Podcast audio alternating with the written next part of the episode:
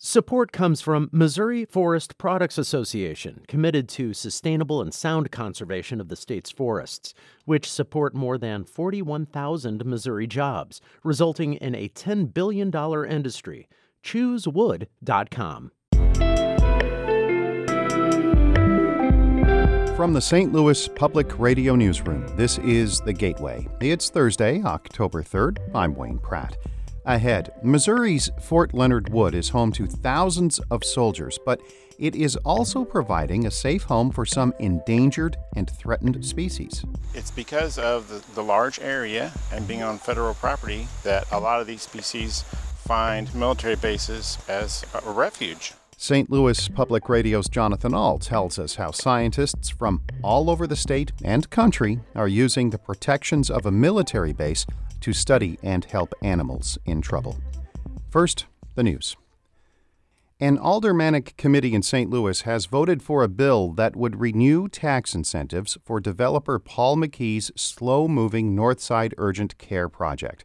As St. Louis Public Radio's Kae Petrin reports, the approval comes after the city's attorney and its economic development arm pointed out legal and financial concerns. The Housing, Urban Development, and Zoning Committee approved a development agreement that partially reimburses McKee for building a three bed urgent care on the former Pruitt-Igoe site. But St. Louis Development Corporation warns the project, as proposed, could lead to big financial losses for the city. Otis Williams is executive director for SLDC. I don't believe the people who voted for it understood the ramifications uh, of uh, what they just did. But, you know, given the outcome, uh, we'll move ahead. Committee Chairman Joe Roddy wanted to delay a vote until next week so that officials and developers could learn more. But Alderman Jeffrey Boyd pushed for an immediate vote.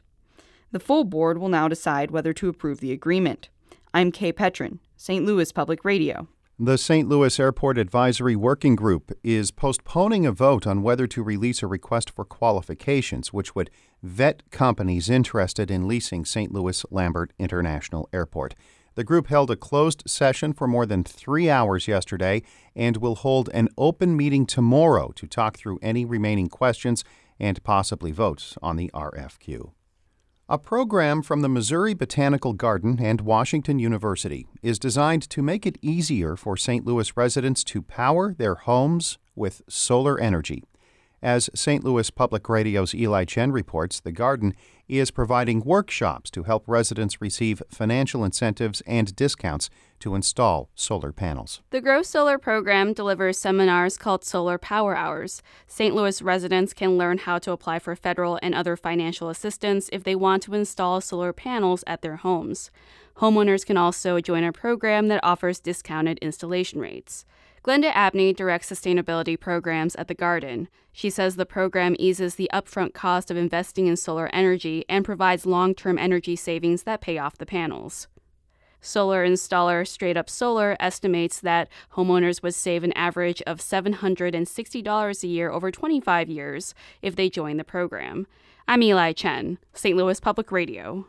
Finally, a huge party last night at Enterprise Center as the St. Louis Blues opened the National Hockey League's regular season. Blues fans, as the banner rises to its final place in the rafters, let us forever remember the team that made history, your St. Louis Blues! One final celebration for last year's Stanley Cup championship as the banner was raised to the rafters before the game. The Blues opened defense of that championship with a 3 2 overtime loss to Washington.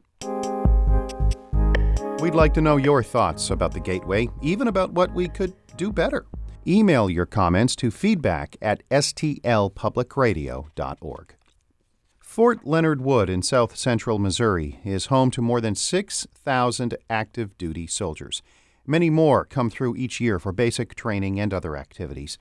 St. Louis Public Radio's Jonathan Ahl reports the base is also home to several endangered species that have found a peaceful refuge in a place that trains for war. When you think about Fort Leonard Wood, you may expect it to sound like this.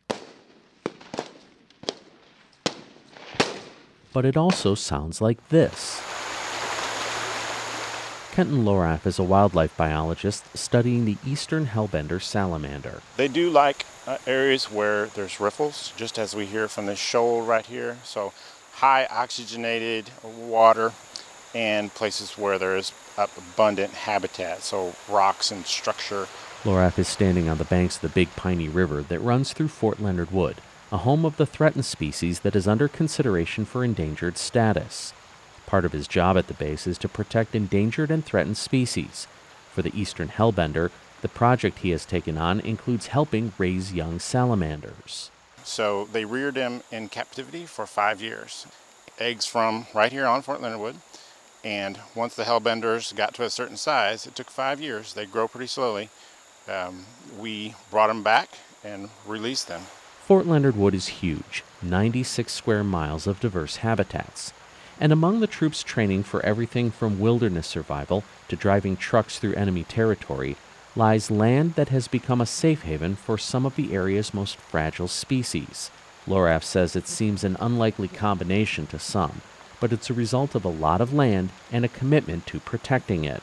It's because of the, the large area and being on federal property that a lot of these species find military bases as a refuge within the, the training lands that are out here.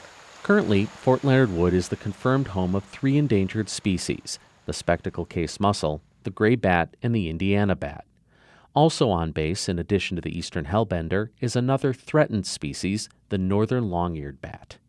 Scientists from around the state and even the rest of the country are working with the biologists at Fort Leonard Wood to study these species and look for ways to help them.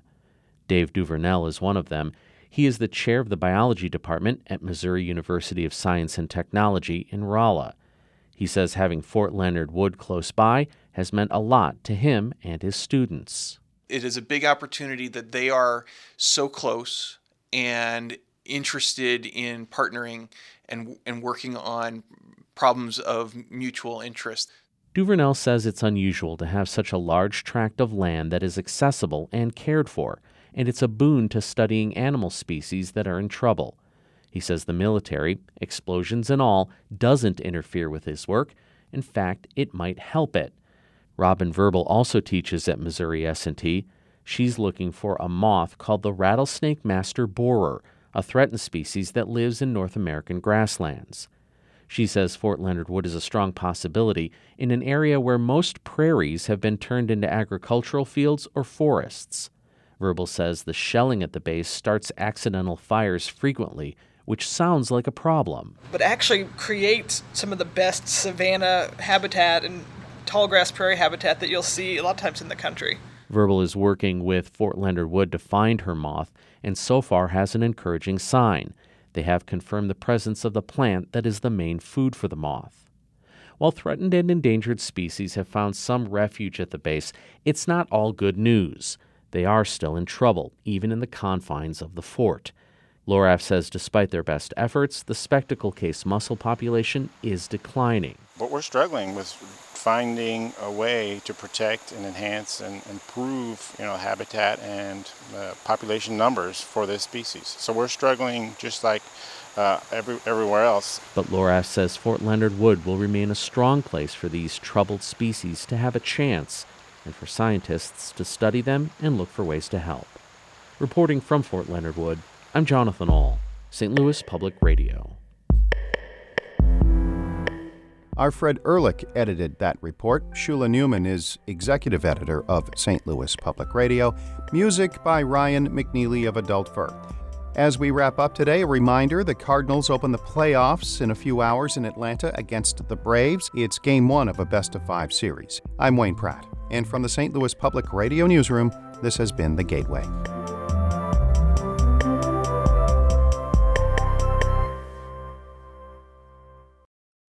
Support comes from the Missouri Forest Products Association, committed to conservation and careful management of the state's forests to make them more resilient and better habitats for wildlife. ChooseWood.com.